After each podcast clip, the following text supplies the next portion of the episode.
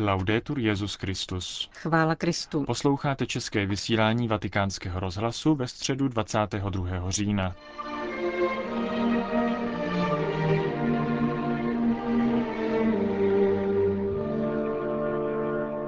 Benedikt XVI. při generální audienci pokračoval v cyklu katechezí o svatém Pavlu. Dnešní věnoval Pavlově kristologii.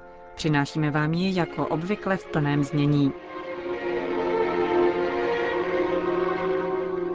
Cari fratelli e sorelle, nelle catechesi delle scorse settimane Drazí bratři a sestry, v minulých týdnech jsme v katechezích uvažovali o obrácení svatého Pavla, které nastalo po jeho osobním setkání s Ježíšem ukřižovaným a zmrtvých vstalým a ptali jsme se potom, jaký byl vztah apoštola národů k pozemskému Ježíši.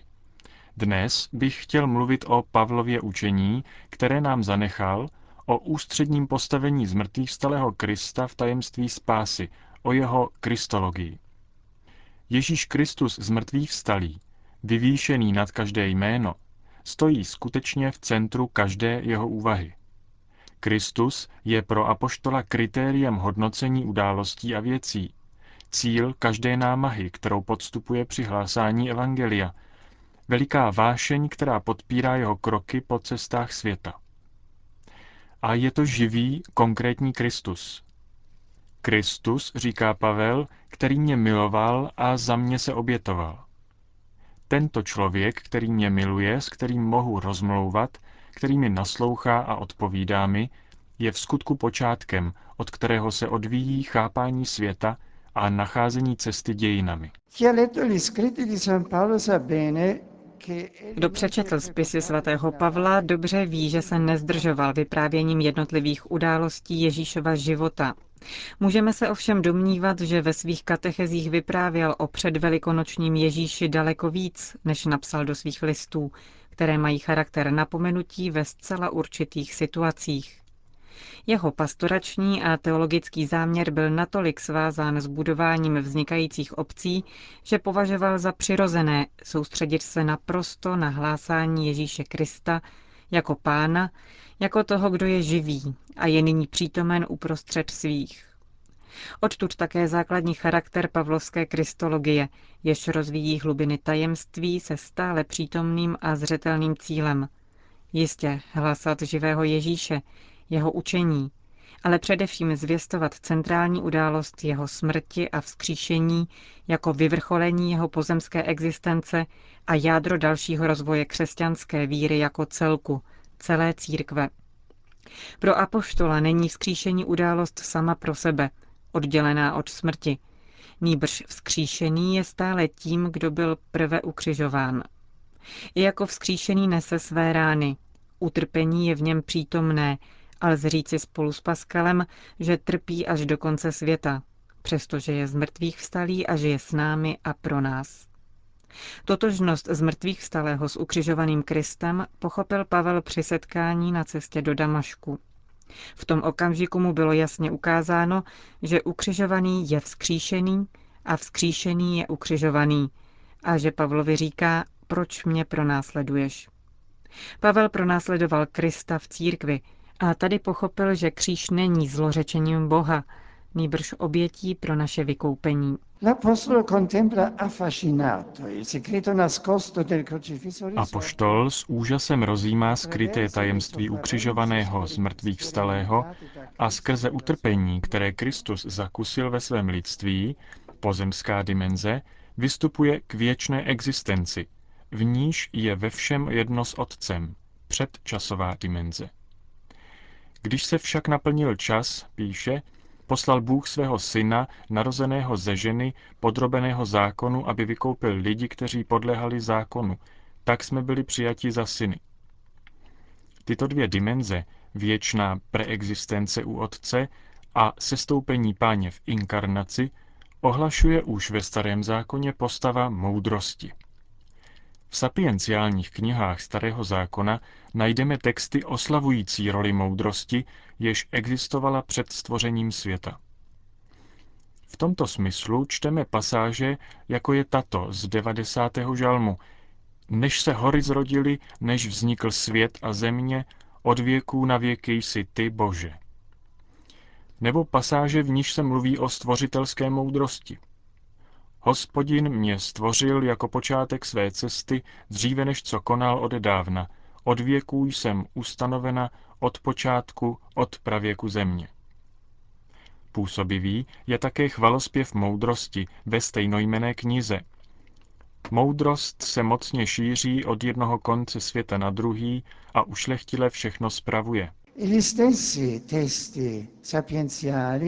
Sapienciální texty, které mluví o věčné preexistenci moudrosti, mluví taktéž o jejím sestoupení, o snížení se této moudrosti, jež si vytvořila stan mezi lidmi. Zaslechneme již předem o zvuk slov Janova Evangelia, které mluví o stánku pánova těla. Vytvořil si stan ve starém zákoně, tak se poukazuje k chrámu, ke kultu podle Tóry.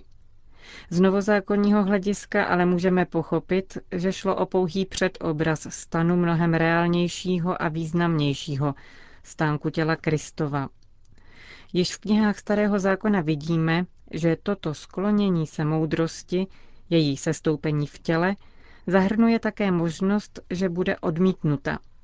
Svatý Pavel ve stavbě své kristologie odkazuje právě k této sapienciální perspektivě. Rozpoznává v Ježíšovi věčnou moudrost, jež existovala vždycky, moudrost, která se stupuje a staví si stan mezi námi, a proto může charakterizovat Krista jako boží moc a boží moudrost. Může říci, že Krista Bůh poslal jako dárce moudrosti, spravedlnosti, posvěcení a vykoupení. Podobně Pavel objasňuje, že Kristus, stejně jako moudrost, může být odmítnut, zejména vládci tohoto světa, takže v božích plánech může vzniknout paradoxní situace. Kříž, který se změní v cestu spásy pro celý lidský rod. Tento sapienciální cyklus se dále rozvíjí. Moudrost se snižuje, aby pak byla vyvýšena, navzdory odmítnutí, jak je to zaznamenáno ve známém hymnu v listu Filipanům. Jde o jeden z nejskvostnějších textů Nového zákona. Exegeté se v naprosté většině shodují na tom, že tato perikopa odráží původní strukturu textu listu Filipanům. Je to skutečnost velkého významu.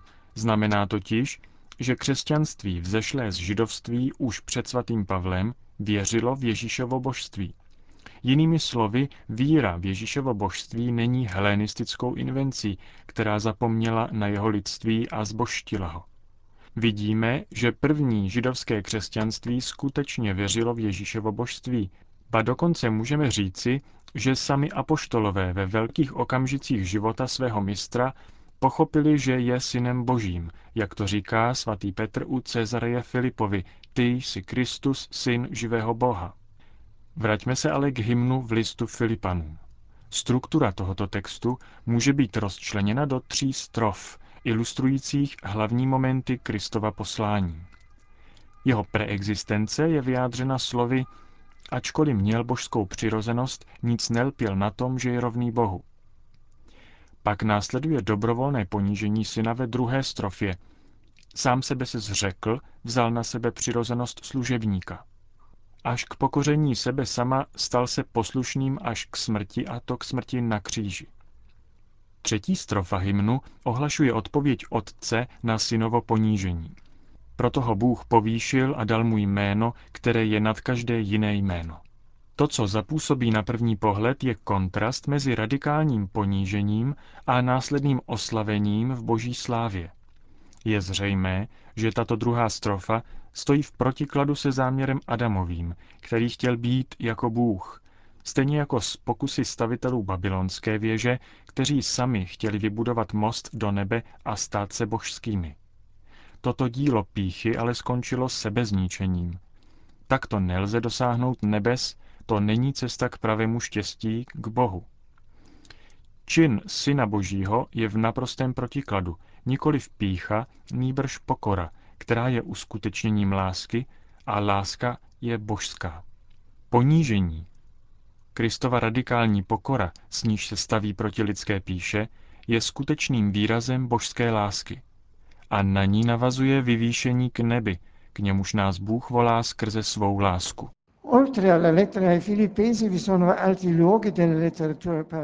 Vedle listu Filipanům najdeme řadu dalších míst v pavlovské literatuře, kde jsou propojena témata preexistence a sestoupení Syna Božího na zem, Potvrzení podobnosti mezi moudrostí a Kristem se všemi kosmickými a antropologickými konotacemi najdeme v prvním listu Timotejovi. Kristus přišel v lidské přirozenosti, byl ospravedlněn duchem, ukázal se andělům, byl hlásán pohanům, došel víry ve světě, byl vzat do slávy. Zejména na těchto předpokladech je možné upřesnit funkci Krista jako jediného prostředníka, na pozadí jediného Boha starého zákona. Kristus je pravý most, který vede do nebes, do společenství s Bohem. A konečně alespoň v náznaku další vývoj kristologie svatého Pavla v listu Kolosanům a Efezanům. V prvním z nich je Kristus označen jako prvorozený z celého tvorstva.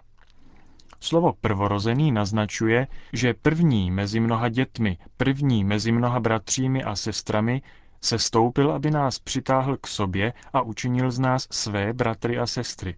V listu Efezanům najdeme krásný výklad božího plánu spásy, když Pavel říká, že v Kristu chtěl Bůh všechno obnovit. Kristus je obnovou všeho, všeho se ujímá a vede nás k Bohu. A tak nám předestírá pohyb dolů a vzhůru. Vybízí nás, abychom se podíleli na jeho pokoře, tedy na jeho lásce k bližnímu, a tak měli podíl také na jeho oslavení. A spolu s ním se stali syny v synu. Prosme Pána, aby nám pomohl připodobnit se k jeho pokoře a lásce, abychom tak měli účast na jeho božství.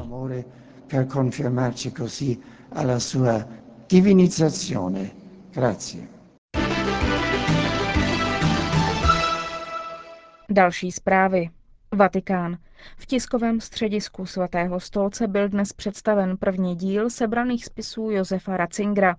Ty vyjdou celkem v 16 svazcích a budou obsahovat texty od univerzitního období do roku 2005. Jak bylo na tiskové konferenci zdůrazněno, nejde o pouhou katalogizaci textů, ale o živé svědectví teologie Benedikta XVI. Sbírka schrnuje díla z více než 50-letého období a její součástí bude například dizertační práce z roku 1953, kniha Úvod do křesťanství z roku 1968 nebo autobiografie Můj život. Dál se v ní objeví také homílie, rozjímání a recenze. Prezentace se ve vatikánském tiskovém středisku zúčastnil také řezenský biskup Monsignor Gerhard Ludwig Miller. Jeho spisy spojují vědecké poznatky teologie s představou živé a žité víry. Benedikt XVI. vždy čerpal ze své obdivuhodné znalosti historie, teologie a dogmatiky a předává je názorným způsobem a klade přitom důraz na boží vizi člověka, na níž se všechno zakládá. Ta se stává díky Ratzingerovým jazykovým a vyjadřovacím schopnostem přístupná mnohým čtenářům. Složitá témata se tak stávají čirými v jejich niterné přímočarosti.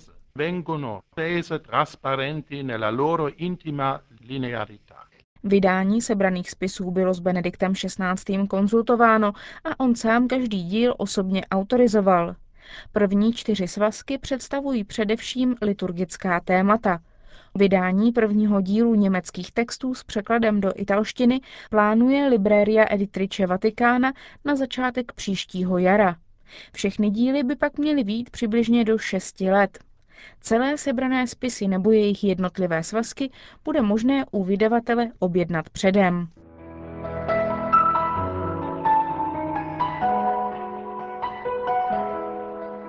Končíme české vysílání vatikánského rozhlasu. Chvála Kristu. Laudetur Jezus Christus.